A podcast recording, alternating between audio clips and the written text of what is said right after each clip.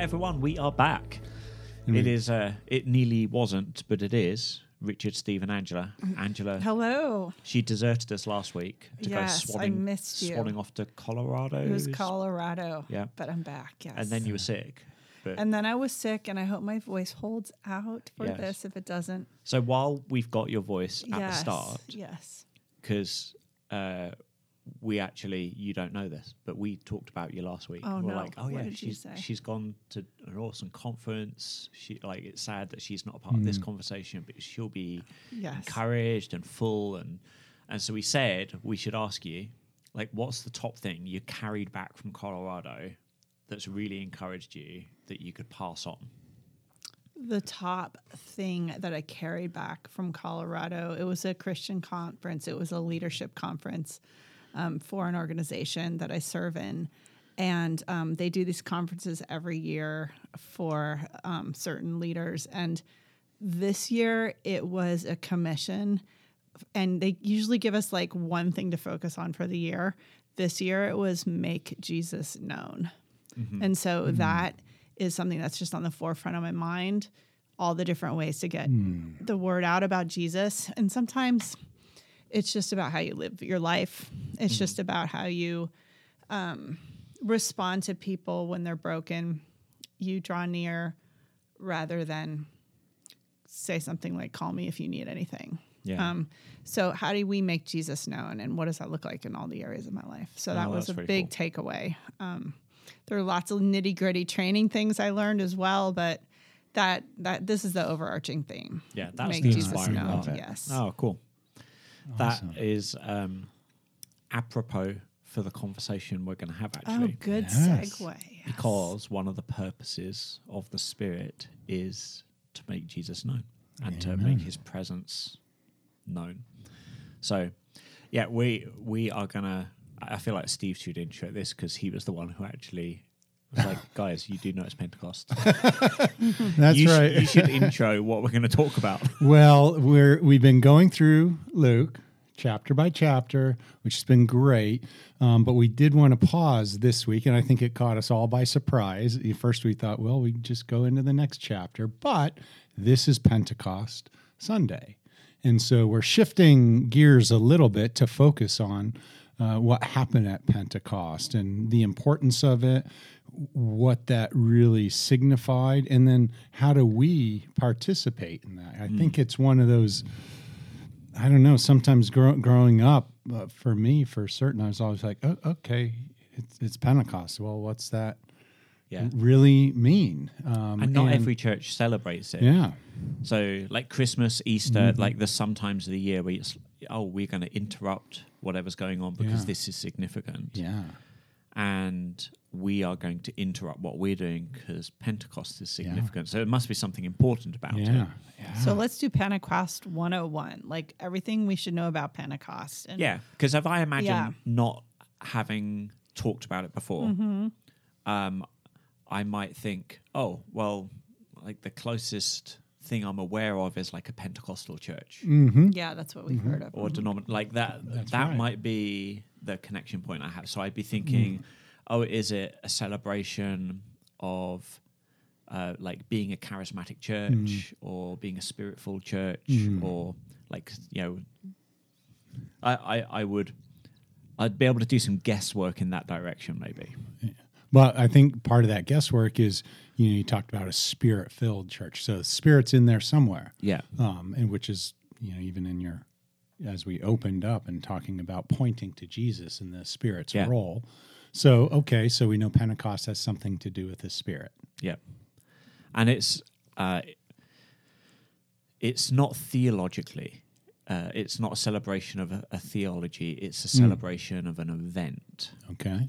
So that's key as well. In the same way that Christmas and Easter is us centering ourselves around the significance of something that's sort of punctuated mm-hmm. history that we want to remind ourselves um, and sort of inhabit the rhythm of. Mm-hmm. You know, God stepping in in a way.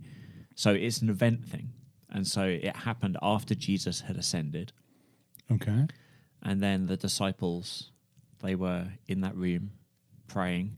Mm-hmm. Uh, in this weird place. Let's do a little bit like imagine the disciples for a sec.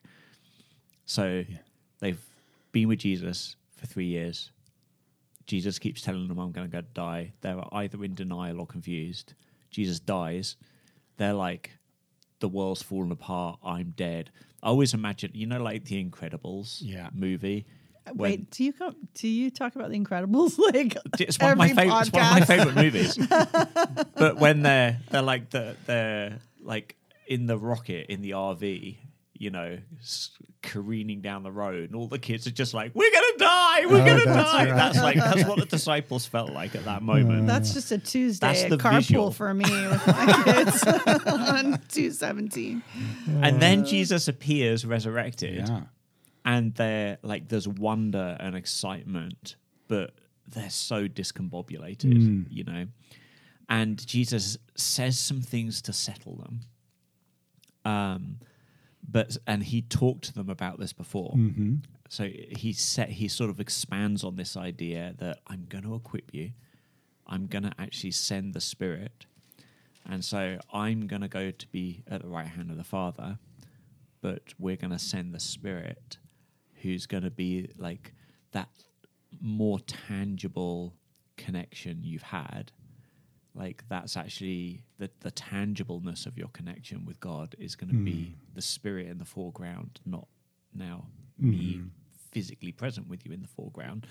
And he says to them, you know, all these things now I'm I'm giving you these ideas like the go make Jesus known Yeah. to go make disciples. Like there's commissions that he's commissioned them into, but he says, wait. Yeah. You need to wait. So there, I don't know. uh, This is, uh, I mean, we've all experienced this, right? Where you're, uh, uh, you, you know something exciting is coming, and you're sort of itching to do it, but you feel like you should wait. You know, like that cool toy that you want to play with. Like, I'm not just talking kids. We all have toys. That's right. Uh, so some of our toys get a little bit less fun. You know, it might be a kitchen gadget, but it's okay.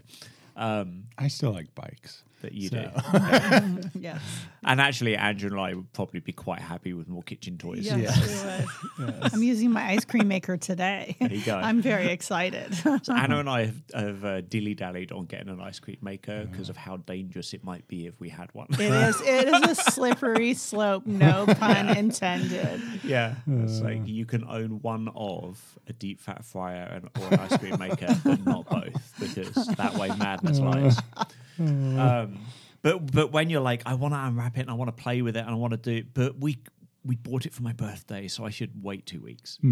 And that kind of itching, you know, you're looking forward to you, and, and you almost like don't know what to do with yourself. And it's just what it must have been like for the disciples waiting in that season. And but then it happened, and we'll read a bit about what it happened. But the Spirit came, the church then launches with that group like the, of the 12 like the, the core disciple but also the larger group of disciples around them. Um, and it sort of kicks off the realization of the things jesus had said were going to happen. And so it's it's that event of the spirit coming to empower these people to go be the church on the mission jesus commissioned them into um, like the waiting is over. They get to tear the paper off, and boom, you know, stuff starts happening.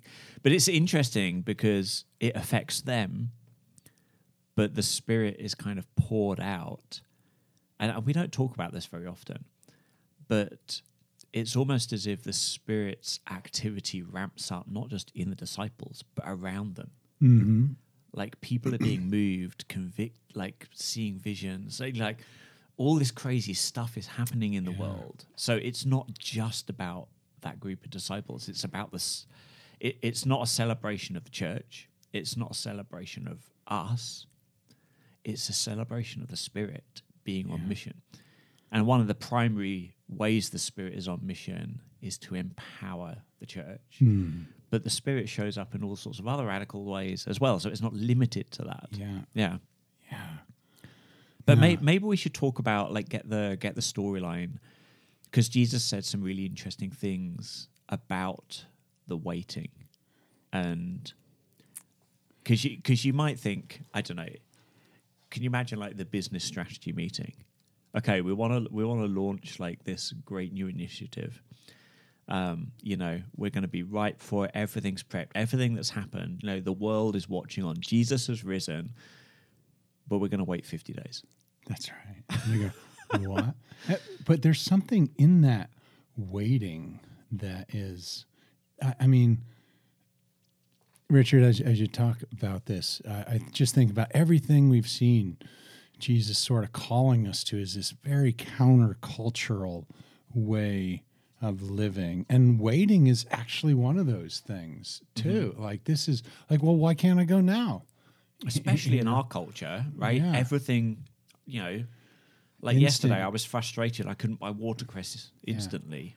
Yeah. You know, it's like I, I want it's a everything common now. frustration. Most people would understand that, Yeah. Richard. But but we're in a culture uh, l- right now. I can go on Amazon. Yeah, and I wanna know something something. delivered this afternoon. Yeah. You know, if I, I why should I Yeah. wait? And- or like, oh, I want to ask Steve about that. You know, we, we've all had that moment, Yeah. like uh, like the fact that I can text you wherever you are. yeah, Yeah. And, then he'll the like answer. the frustration when your notifications are turned off and you're not gonna like Yeah. get back to me now. like Steve, didn't you see? I yeah, so we're really bad at waiting. Yeah, Yeah, yeah. I I think um, this is where it's sort of interesting uh, to sort of imagine our way into their lives Yeah. because they had different. They didn't have those the technological Right. things, but it had been 400 years of prophetic Yeah. silence, waiting for a long time That's a long time. under Roman occupation, the pressure amplifies the waiting, the mm-hmm. need for resolution. John appears, then Jesus appears, then there's a resurrection. You know, so I think the sense of anticipation of like Aslan's on the move, you know, mm-hmm.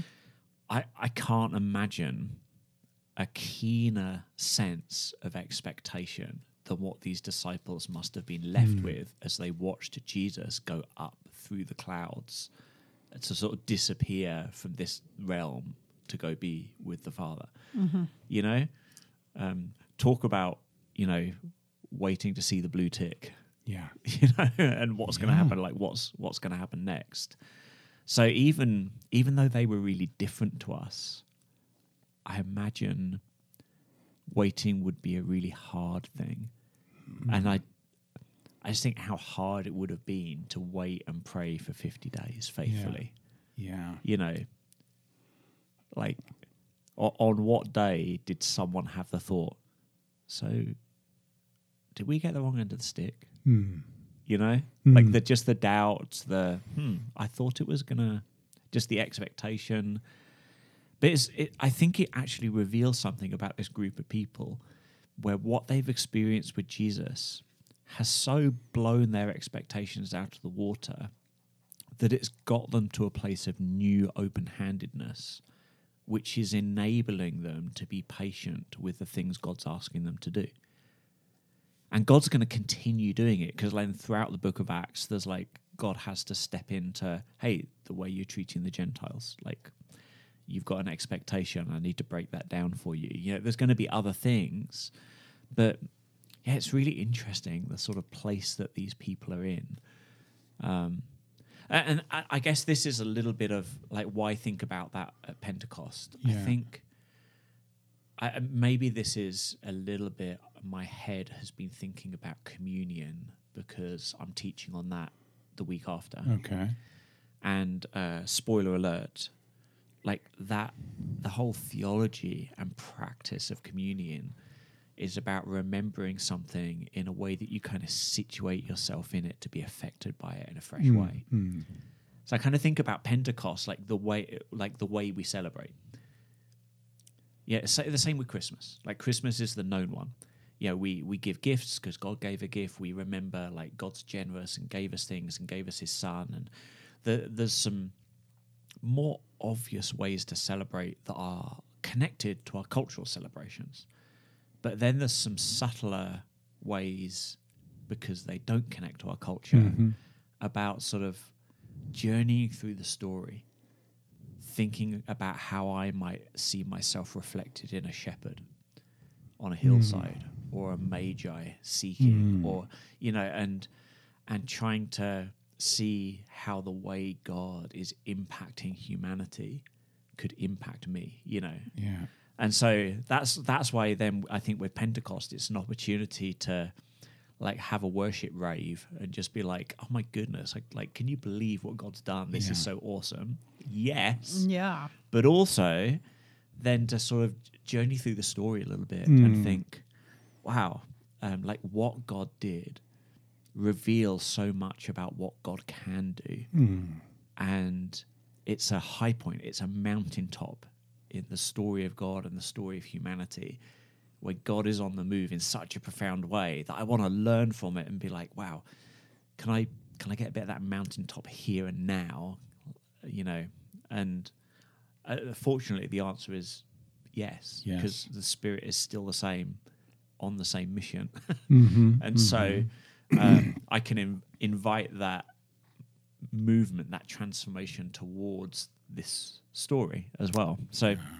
Yeah, Yeah. I, I was just aware I was kind of talking about something that might seem a little weird for a celebration. I was Yeah. like, ah, there's, Well, there's it's- it's- purpose behind the madness here. Yeah, no, and it's it's just a good reminder, and I think I, I know in the past, and you know, it's so easy to.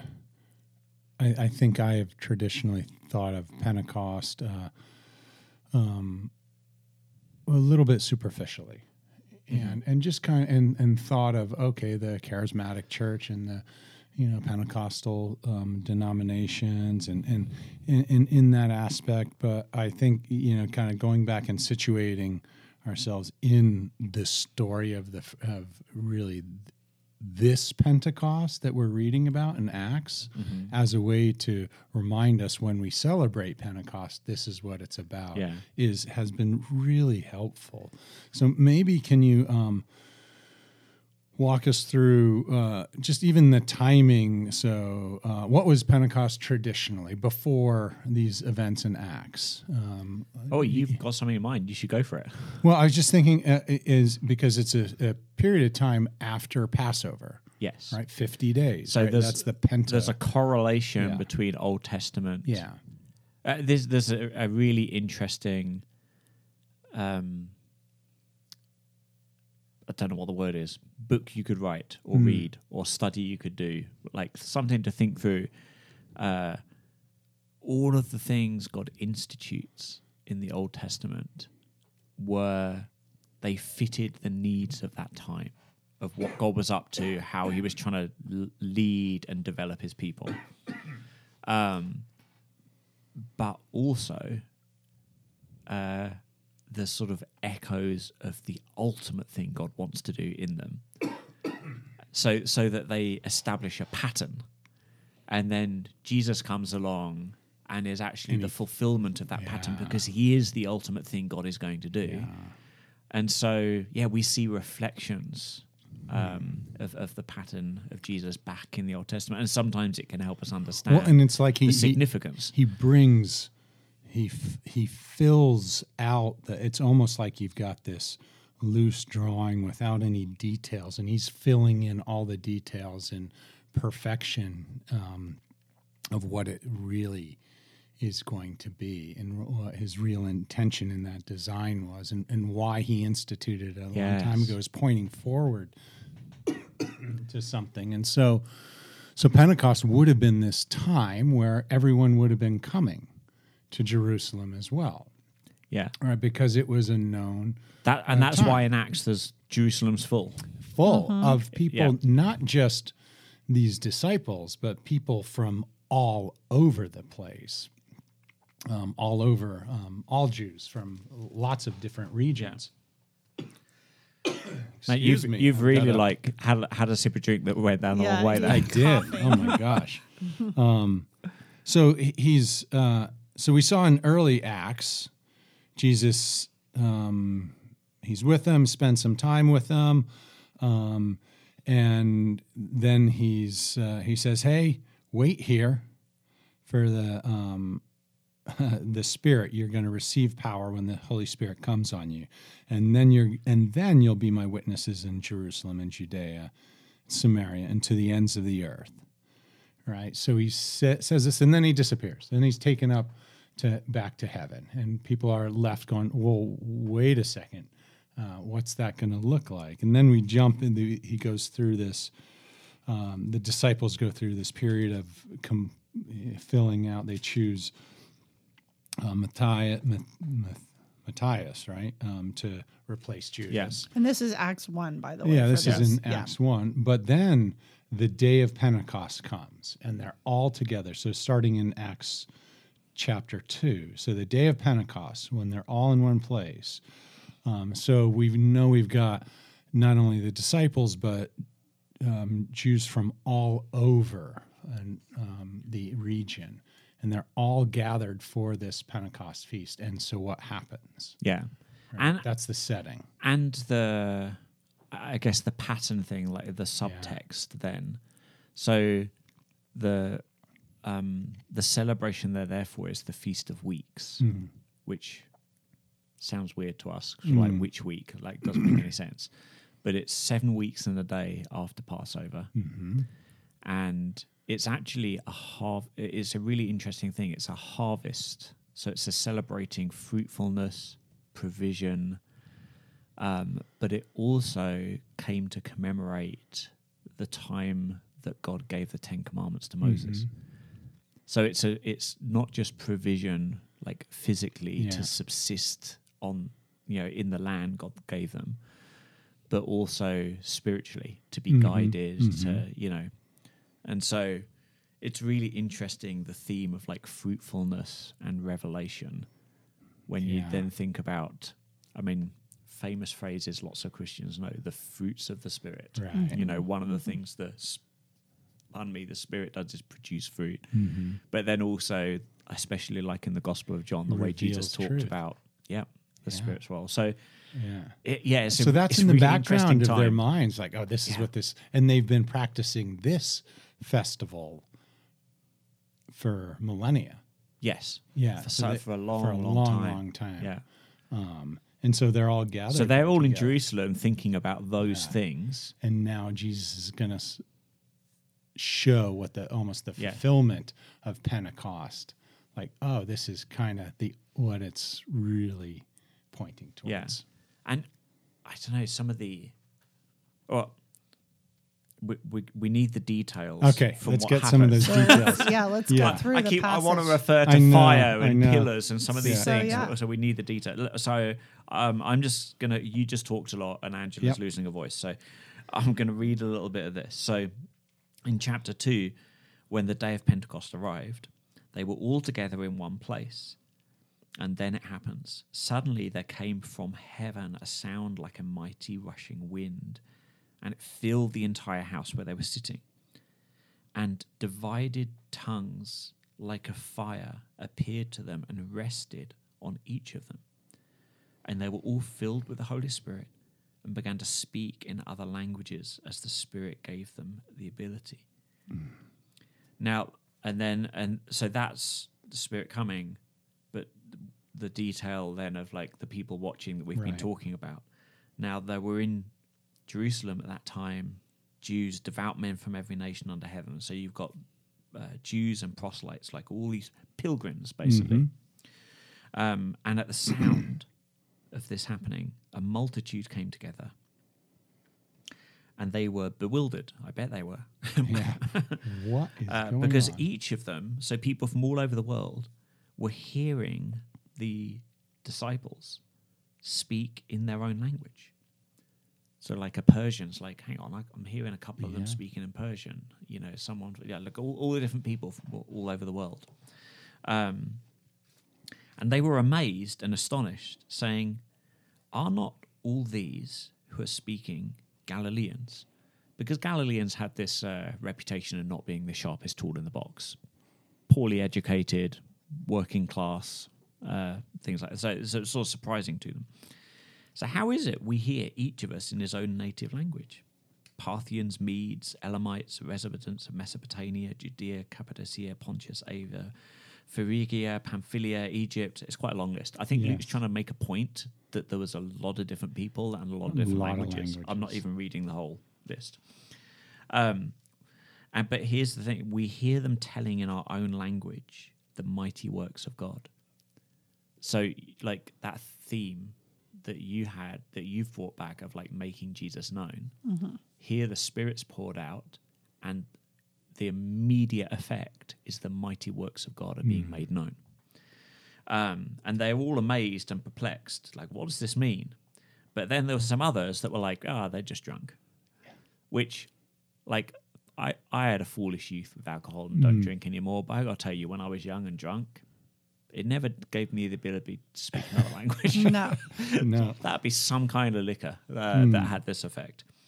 And, and then Peter, I'm going to sort of you know, speed up a little Yeah. bit, but but Peter then addresses the crowd, and he pulls from a prophecy in Joel that foretells the way God would work in a different era by pouring out His Spirit to empower His people to be His people on the mission of God's people, and uh, he uh, talks to them about what God is doing. He reminds them of what God has done in Jesus, and uh, like loads of people basically are like, like yes, that combination of their awareness of like what's just happened in Jerusalem recently with Jesus, um, and uh, for all of these proselytes and pilgrims and Jews, their knowledge of Scripture is something they already looked to to reveal, like for God to reveal what He's up to.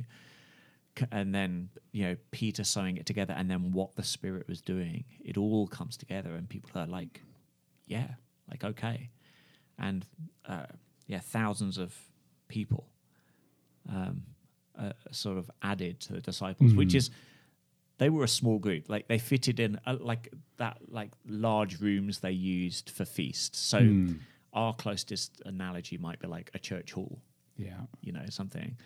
And then you've got like three thousand. So you've gone from being like a small church hall of a group thinking what's go- what's Jesus going to do next to like filling a you mm. know like a large Like a know, stadium. stadium, like arena, like something like that. Yeah. So, so re- really interesting events, but there's some interesting, like the pattern, mm. like the imagery, like a wind, why these like tongues of fire, Tongues of fire. Why the Um, languages? why the languages, like what's going on. Yeah. So it might be good. good. We, I mean, we could talk about the Holy Spirit Yeah. And it would be a long podcast, but maybe those three images that they'd be good for us to unpack a little bit of. So I'm I'm going to go for the fire first because talking about Moses and the Ten Commandments Okay. we just talked about. Okay. So as God moved his people in like towards the promised land and into the promised land, there's a couple of significant things he did. One was giving them the law. He's like, I'm going to establish, because he, it's a fulfillment of what happened with Abraham, that God was going to bless Abraham. And Abraham, in faith, was going to then respond to the things God told him. Mm. And that that was that relationship of trust and obedience was going to enable Abraham to be blessed and to be a blessing to all the nations. That God's plan of redemption might work. And so they needed that relationship with God. They needed God's presence, but they also needed to know what to obey. They needed directing. And so it's it's sort of interesting the way that fire becomes an image of both of those things because at the mountain where God would speak like it, it was fire and a cloud and flashes of lightning Mm. so like the imagery around like God doing those things and God being present on the mountain was this sort of uh, cloud and fire. Mm. But then God gave them the tabernacle, this tent where He said, like, you're gonna, this is the tent you're gonna pitch in the middle of the camp, and I'm gonna be present in the middle of the camp, and you're gonna know that I'm in that tent because there'll be a pillar of cloud or a pillar of fire So God's presence, God's ability to direct His people, these same sort of images of uh, sort of cloud and fire again. Oh, I love that. And then what do we have here? Like the rushing wind, which Yeah. has another thing, but it's kind of cloudish. It's kind of, Mm, mm. and then the tongues of fire. Mm. Like uh, the the idea of these forked tongues is like the fire came, and instead of one pillar of fire, it splits into loads of pillars of fire, and the pillar of fire that represents God's presence and God's leadership is actually like wh- where's like where's the tent because it's sort of it, it's Ah, yeah, it's almost like uh, follow the star. Like you want to see where God's presence is, find the pillar, and under the pillar, like you'll There find the place where God is. yeah. What's under each of the pillar? A disciple, a human Yeah. being. Yeah. So, so there's amazing imagery of the Spirit coming, and it's it's God's glorious presence Mm. to to to be active in the midst of His people, to be fulfilling His covenant promises, to be leading His people, is actually distributed so that every single person, and, and I think it's this twofold thing of they have access to God in that way, but also they become to others an access point for Oh, I God in that that. way. And to, so, to be followed. I mean, Yeah. I, it, going back to the pillar of fire and the pillar of the clouds, uh, cloud, one cloud. Um, I love that part. It's in Exodus, right? Um, and I, if you study that book, um, in fact, the Israelites would set up their camp, and not only was the tabernacle specifically made in a very orderly way, specified by God, um, but also the way Moses specified exactly how the Israelites were to set up their camp. And they did it in such a way, in lines really orderly, in kind of a square formation centered around the tabernacle. And when the Israelites would wake up in the morning, they'd open their tents, and right in front of them would be this pillar of cloud or pillar of fire fire at night, cloud at day. And um, if that cloud started to move, then they would know to pack up and leave and they would follow it. So not only was it in the center, but if it moved, they had to follow. So bringing that to Acts 2, given that the fire is now in everybody and they're representative of of God because they're God's people with his power and his presence to be followed as well. Yeah. Um, and not followed like they are gods, but followed they, because they are kingdom people now. yeah, they what they effectively become is temples, Yeah. access points, Mm-hmm. which is really significant because when we get back to Luke, what we're going to see in the next bit of Luke we look at is Jesus talking about the way that Jerusalem was going to be judged and fall, and the temple was it, that was not going to be the access point anymore. So it's a it's like a changing of the guard. Like the access point has changed from a building in Jerusalem to a people filled with the Spirit. Um, and it's and it, it's really important at Pentecost, I think, to keep both the aspects. Um, like what a profound privilege that God would want to not just be accessible. Like, well, Richard, if you go on a pilgrimage to Jerusalem, you can be in my presence. But I'm actually going to put my presence in you so that you never have to go anywhere to have my presence because it's always going to be with you. So there's the sort of wow, personally, but Pentecost is a celebration actually of us being activated to be the temple in the world as well as as a people, as a the whole church all over the world. You know? So this is that this is that inauguration and that change in temple language, Mm-hmm. almost. Um, I was thinking, you know, when Jesus was talking about, like you said, the um, temple falling, etc., he's really referring to his body, you know, Yeah. being changed and saying no, and it's going to be changed. It, not only the temple in Jerusalem, but his death Yeah. as well, but he was going to rebuild it in Yeah. three days. So his resurrection. So we've got that temple language all over the place. And then doesn't Paul tells us also, don't you know your bodies are um, uh, a temple Yeah. for the Spirit. You know, um, to saying the same thing. We as Christians, when we're filled, uh, when we're indwelt, we become that presence Yeah. um, in the world, Yeah. and that's what we're designed to do. Yeah. Uh, there's there's so much I don't know, incarnational theology, Yeah. you know, to to unpack about why Jesus had such a profound impact as a human who was perfect because he was God's son, Yeah. but totally filled with the Holy Spirit and the way we get to be an incarnational presence in the earth and yeah.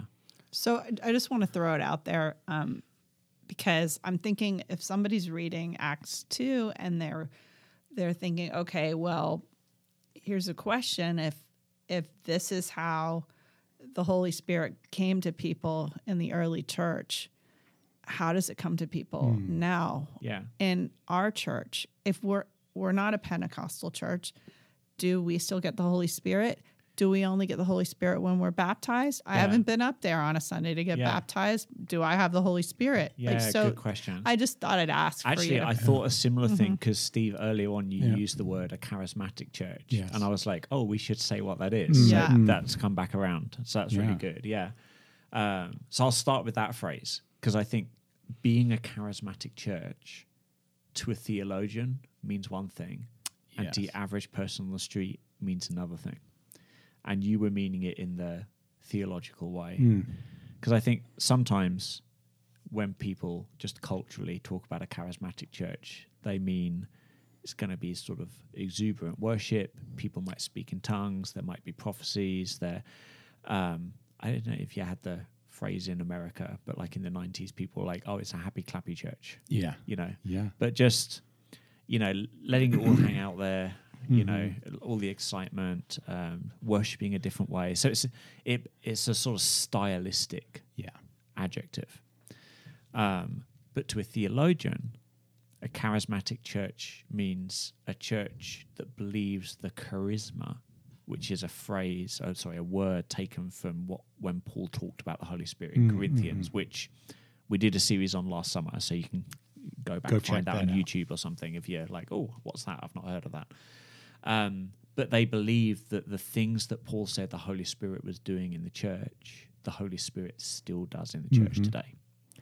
That the uh, the sort of roadmap for what the Spirit did, how the Spirit did it, why the Spirit did it, and how to honor those things that Paul was unpacking, and not just Paul, but Right. that, that's a, like a, a really important landmark text on it.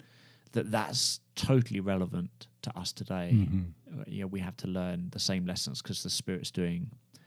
He's the same Holy Spirit. He, the Holy Spirit is not doing the same things in the same way because part of mission is to go uh, like seek people out and find them where they are. It's going after the Yeah. 99.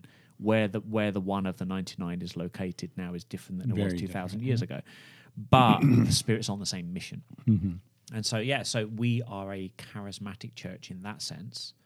We also happen to be like somewhere in the middle of the spectrum of a charismatic church in the style sense. Stylistically. But that's so subjective. It's not Yeah. really a useful word.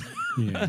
Because one person's charismatic is another person's, oh, you're really boring and quiet. Mhm. So yeah. But so so we believe the Holy Spirit is active um yeah, doing all those things. Mhm. Which is why we did a Holy Spirit series, because right. it's such an important part of the life of the church that we want to periodically keep looking at those important things that the Bible says uh, about that. So I want to get back to Angela's question. Yeah, so that's Two. that's that's, That's answers one thing. Yeah. So then the how. Yes. Yeah. So this is um, baptism was a sign of the initiation of a new thing, and so um, it and and oh my goodness. I think we might have talked about this on a podcast last summer when we did it. So I'm going to do like the quick version Yep. because it's a big question. Sure. But there are some Christians who believe that you get to know Jesus, you you enter into the kind of like Abraham, faith and obey Hmm. relationship, where it's like you become one of his people, and he's like, I'm going to bless you. I'm in covenant relationship with you. I'm going to rescue you from Babylon. You're mine. You know, so you you belong to Jesus. Um, so you are a Christian. Um, but then th- there's a second thing that you need, which is to receive the Holy Spirit, and it's it, it comes from the bits we're reading in Acts, um, because there was a gap between them, between resurrection and Pentecost. So they experienced a, a gap here because the Holy Spirit hadn't come. Um, but the like that that idea of being baptized, like of, of having the Holy Spirit come to dwell in you, um, for, for you to become a temple. Uh, all the all the rest of the New Testament gives us a theology of that being just like that's what it means to be a Christian. Mm. There are no Christians where God says, "Well, you're one of my people, but I'm not sure I want to make you a temple yet." Right. and this t- the, this is too big of a thing to unpack, pull all the scriptures out. So I'm mm-hmm. just I'm mm-hmm. giving the short answer. Mm-hmm. Um, so the way I describe it when someone comes to be baptized, if they've got questions about this, is like, well, you know, what's going on with you today, getting baptized? Are are you actually stepping into a relationship with Jesus right now for the first time? If you are, then like God is also He's going to come into your life and fill you with the Holy Spirit um, and and we get to celebrate both of those things as a part of baptism, and actually, you know, that's beautiful. But there's loads of people who are like, well, you know, I've I've known Jesus for a while now. I'm actually getting baptized, you know, not to initiate that relationship with Jesus, but to I don't know, commit to it, to respond to what it. Jesus has started to do, to level it up, to you know, all these things. And I say to them, you know, you um, you don't need the Holy Spirit that you don't have. You already have the Holy Spirit. Yeah. But maybe there's something about your story, and then you can have a little chat with people Mm, where mm. you kind of feel because being full of the Holy Spirit, it's not like, oh, you know, you got two scoops Mm. and I only got one, and like Angela got five, and like, what's up with Yeah. that? You know, it's it's not an amount thing. It's actually a relational thing. Like Mm. all, all- the way that being filled with the Holy Spirit is passed out through all of the rest of the New Testament Mm. is in those terms of like faith and obedience. Mm. Are you listening? Are you hearing? Are you responding? You know, um, it's it's all communication, relational dynamics with the Holy Spirit participating alongside our thoughts, our actions. You know, it's it's not like the Force in Star Wars. Mhm. And so I often say to people, like your your experience of your story might be one where, even though I can explain to you, you have the Holy Spirit, you want to have a richer relationship Yeah. with the Holy Spirit, and that can be something that can be awesome to pray for and press into and ask Jesus, like, what's going on with my Mm, relationship mm. with the, with with the, the Spirit and my relationship with the Father and Jesus through the Spirit. Uh, and you can do that when you get baptized or at any other time Mm. as well. And so, yeah, that's that's kind of the how. Okay. Um, yeah. So so it's not like a separate prayer. Yeah. Like, oh, you want to get to know Jesus? Well, let's pray for you to become one of Jesus's people, a Christian. And then, do you want us to also pray that you're filled with the Holy Spirit? Mm. Because there's some metaphysics behind this of like, actually, there's no being made one of God's people without, Without. the work of the Holy Spirit, and the Holy Spirit has to come in to into you, your whole person, to initiate that work, to inaugurate that work as well. So I think I've always heard, um, you know, sort of two terms when talking about that, and that's kind of the indwelt by the Spirit versus filling Yeah. by the Spirit. And is that how you're sort of? Yeah, and it's awkward I- I because mean, a it's a lot of the bit- times the New Testament uses the word filled. Yeah. It's actually talking baptism language. It's Mm. talking about the way that God has initiated a Mm. giving his spirit to you relationship. hmm There are some other places where filled is used in a, a sort of what's the strength of the relationship Yeah. sense. So we have to pay really close attention. And if we simplistically just think the word filled always Yeah. means this, then there's going to be a couple of passages we're going to get wrong. Yeah. So it's yeah, just yeah, complexity of the fact that Greek to English doesn't help us around this one. Well, what I hear though, in in and for that person out there that's struggling with your question, Angela, like how do I know if I have the Spirit?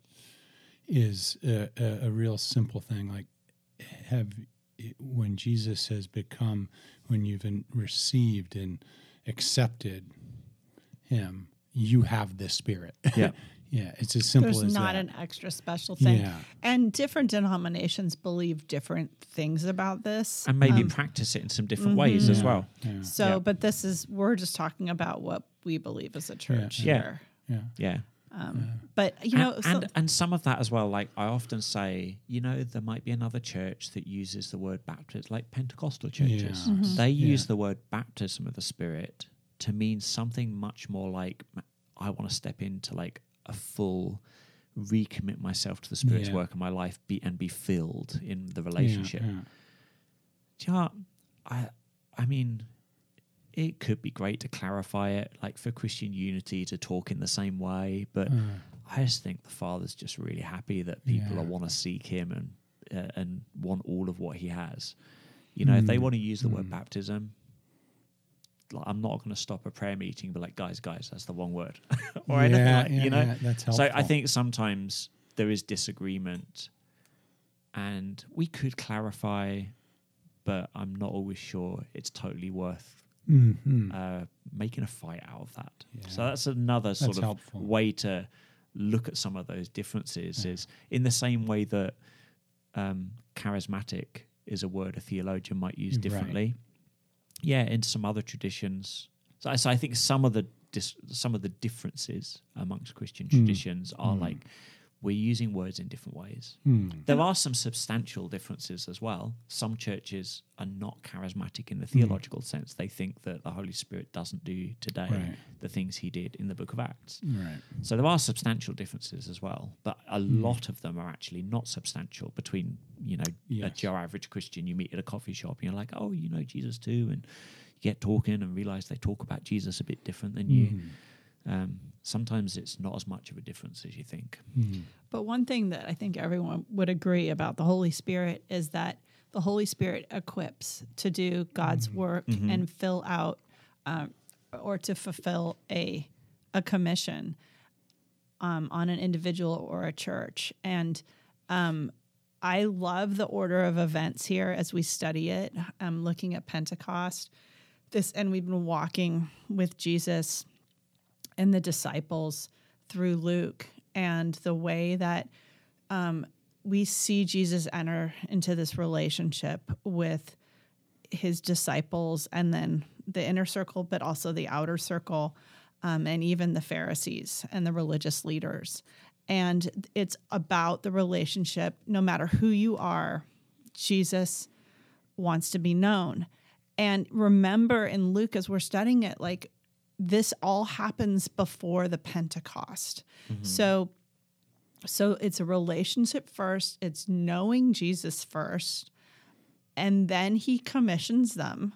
Um, he tells them about how he's he's going to die and what their role is, and then he equips them with the with the Holy Spirit as a church and as individuals, and just this idea: know Jesus first, just know him, who he is, ask the questions, ask the hard questions, battle with him on it mm-hmm. even.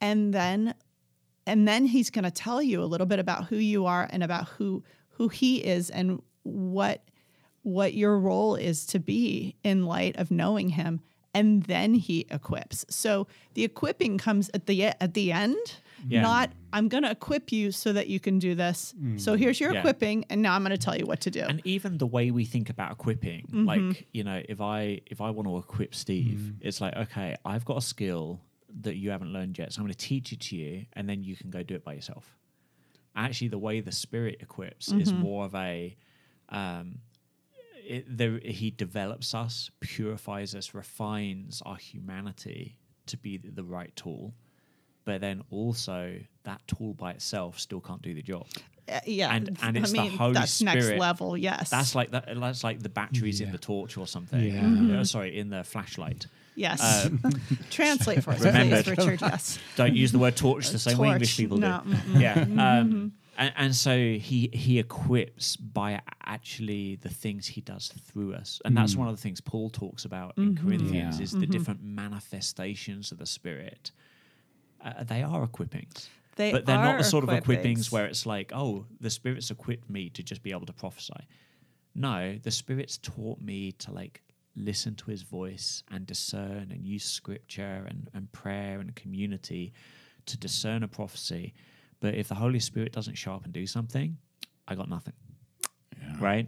So it's it's still like the center of this is not us, but the Holy Spirit on mission, activated, doing things. Yeah. it's so key. It's mm. so key. even like uh, we talked about fire, but the idea of breath Yeah.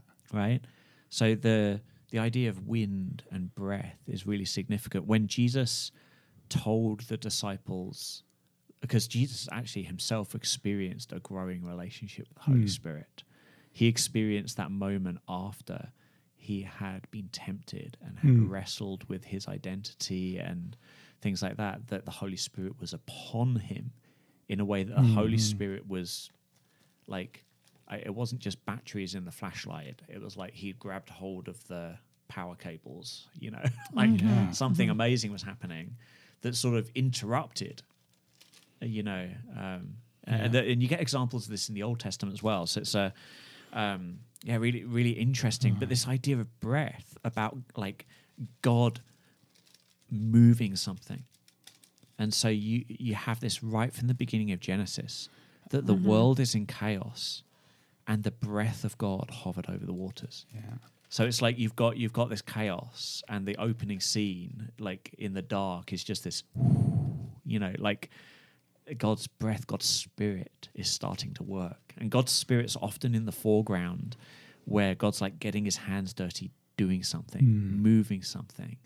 And so and that theme continues on that God then puts his breath in the human beings he's made. Yeah. Mm-hmm. So that so so God is giving a bit of his own ability to move things to these humans to commission them to go move the world as his partners. And, And it, it all centers on this idea of breath. And then Jesus says to his disciples, the end of John, he breathed on them yeah. and said, Receive the Holy Spirit. Mm. And now the fulfillment of it, the Holy Spirit is coming as this breath.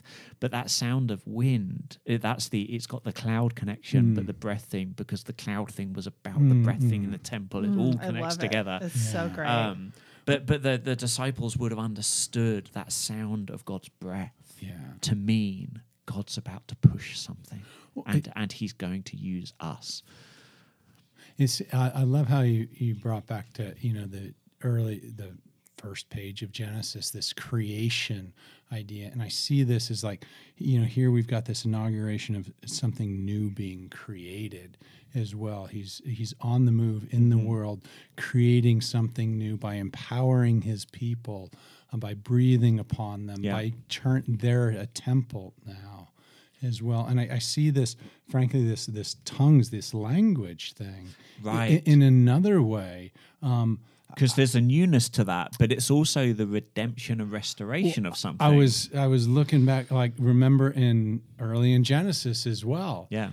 Because what I see here is suddenly everyone can hear the languages, Yeah. and so you've got this this unity. Yeah. you know, almost. And yet, um, back in Genesis 11, um, you know, man's trying to create his tower for themselves and strive on their The own. Tower of Babel. The Tower of Babel. Yeah. Right. And so God confuses everybody by all these different languages that come out. And he's almost, what I see here is now he's redeeming that. Yeah. It's like an way to- undoing of it. Yeah. Yeah. Yeah. He's, he's reversing it. And it, it connects to the like go and make disciples thing as well. yeah. So so the commission in the garden to humanity was to go spread God's goodness throughout all Mm. the earth. It was a go thing. Uh, like what God did with Abraham because he's come up a couple of times. Yeah. You know, in that call to Abraham to make him one of his people was you need to you need to uh, get up and leave and go to somewhere I'll show you. It was about Yeah. movement. But what you've got at the Tower of Babel is humanity refusing to go. Yeah. In their insecurity, they will not step into God's purpose and they get together and they refuse to move. And then in that arrogance, they decide to invade heaven with a mm-hmm. tower. And God has to disrupt both of those things because Yeah. they're both broken. Yeah. But now we have the undoing of Babel that Mhm. everyone can now understand each other. But it's an undoing also where now heaven is invading earth Mhm. and where people are going to be sent and go. Yeah. And so it's a complete redemption. And yeah, just this amazing marker, Hmm. uh, just so rich with symbolism that God is accomplishing his restoration plan. This is such a massive like foretaste of God's accomplishing it. There's going to be Mm, so mm. much more work to do. We still find ourselves today in the inaugurated kingdom where Mm. we see like Jesus on the move, but are like, oh Jesus, come! Like you got to come back. You got to Mm. like we like this is not enough. Mhm. It's And- incomplete. And I mean, just to connect the dots, it may seem obvious, but it just has a new ring to me. Complete redemption of the division because of the blood of Jesus Christ. Yeah. This hap- has happened after his crucifixion, Yeah. crucifixion and death, and so so that's what accomplished the- the redemption. Not the Holy Spirit accomplishing. The Holy Spirit's evidence of the Yeah. redemption that's already been done. yeah, Jesus' death and resurrection make something possible. Mm. Now That's that's, good. why. All right, well, maybe that's like a 20 podcast series Yeah, question yeah. we can do mm-hmm. sometime. Yeah, but that's a really mm. important connection. Yeah, I love that. Mm-hmm. Hey, so we start out with kind of three questions that we were going to sort of try to wrestle through as we Yeah. talked about this. So, what is Pentecost? I think we taught. How would you summarize that in like Yeah. just a simple sentence for someone? Um, the celebration of God sending the Holy Spirit to inaugurate the church. And that's part of that second question too. Yeah. Why celebrate? it? Yeah. because of all those things we talked about. Like Yeah. Now he's undone. He's reversed these things, and he, Mm-hmm. heaven's invaded earth. He's transformed us through the act on the of Jesus on the cross and through his death and resurrection. Yeah. And now he's he's sent his spirit Yeah. to inaugurate it. And so how do we celebrate? Yeah. That's our last question. I think we said a little bit about Yeah, that, but yeah. in the same way, like Easter is this opportunity to situate myself at the foot of a cross and in front of an empty tomb and lots of the other scenes in between and think that's reality. That's the most poignant, clear, like thin space where the veil between heaven and earth was eroded so so God's reality could be hmm. most clearly seen. I, and I want to recenter myself around that hmm. reality to be affected by that reality. I, I think if you celebrate Pentecost well, there's a sort of a, it creates an opportunity to pause, reflect, to rejoice, to be excited about, Yeah. to be thankful for the things God is doing, like in you, around you, things like that, because He sent His Spirit. But it's also it creates a moment to reflect. Like this would be a really good time of year to think i want to be more full with the holy spirit upon me like jesus had. Like i don't want just like one of those little one volt you know batteries the size of a quarter. I want the power cables. Hmm. it to to sort of see the profound nature and generosity and abundance of what God is doing, and, and sort of ask God the question, like, how can I situate myself more in this? Hmm. You know, to uh, allow a bit of room to desire it. You know, um, it, it, it's the equivalent of uh, like window shopping on Amazon. Right? Explain, Richard. So, so yeah. like, is it not obvious to No, you? It's I obvious want to me. to It say ju- I this know what just you're popped in my this just popped in my head, and I was like, oh yeah, I think that's right. and so let's see if it is right. Uh, um, because you know, you you're on Amazon, and you're looking for one thing, and then you see an ad for another thing, and then before you know it, you've looked at six versions of it, and you read the descriptions, and then you start to read some of the mm. reviews, and then you watch the video of it, and like. You know, 20 minutes later, you absolutely need something that you didn't know existed 20 minutes ago. right? Right, right, right. And it's by looking and wondering and imagining and sort of learning about it that mm-hmm, you get mm-hmm. drawn towards it. Mm-hmm. Pentecost, like lots of other celebrations in the Christian year, they take something important and it's like putting an ad in front of us for it Oh, okay. and saying, okay. look at this, give it some of your attention, watch the video, imagine it, think it through, you know, to. Uh, uh, uh, so, so, yeah, it, uh, no, so I that makes w- sense. It's yeah, like a billboard. like on, that. That's part of the yes. how. Yeah. It's like yeah, doom scroll through Acts for a while Yeah, instead of Facebook. You know, Mm-hmm. like just allow yourself to be inquisitive Mm-hmm. uh, about what God is up to as He sends His Spirit, because it is reality. It's accessible. Like you can click buy now. You can do it. Mm. You just, can. You just need to start interacting with God because the stuff He wants to do. oh, that's good. Yeah. Well, I didn't quite have the Amazon analogy, so I'm glad you Sometimes weird explained that. illustrations pop in my head and, and they uh, demand to be heard. I, I was thinking, I was writing down as you were talking about how to celebrate it, and I just I put down these three words for myself. First, recognize, really recognize what he actually did mm-hmm. at this moment in time for all time's sake, and then reflect on what he's doing through that, and what he's calling me, you, our church together into um, and how he's empowering us. So recognize, reflect, but then also rededicating and re-energizing yeah. with a, a desire to go do that. And uh, I, I think all of that comes back to you know, Angela, what you said earlier. Like that's a re-energizing to go show Jesus to someone else. Yeah. For Yeah. Re energize and respond. Like Yeah. what the actions, you know.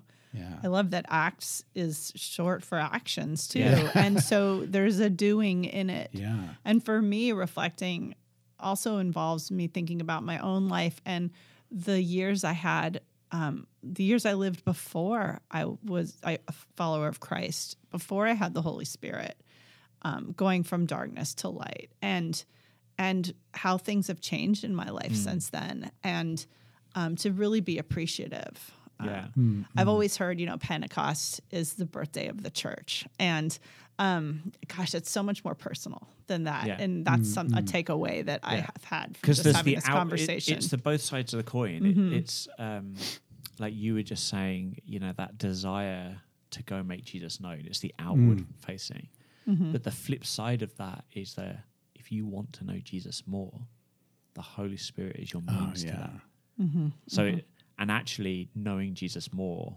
is the fuel for making Jesus known. yeah. And so it's Oh, it, yeah, good. it, it, the, it connects these two things together because you can't really know Jesus and not be on the mission of Jesus. But you can't be on the mission of Jesus if you don't know Jesus. And uh, they, they they both they grow together.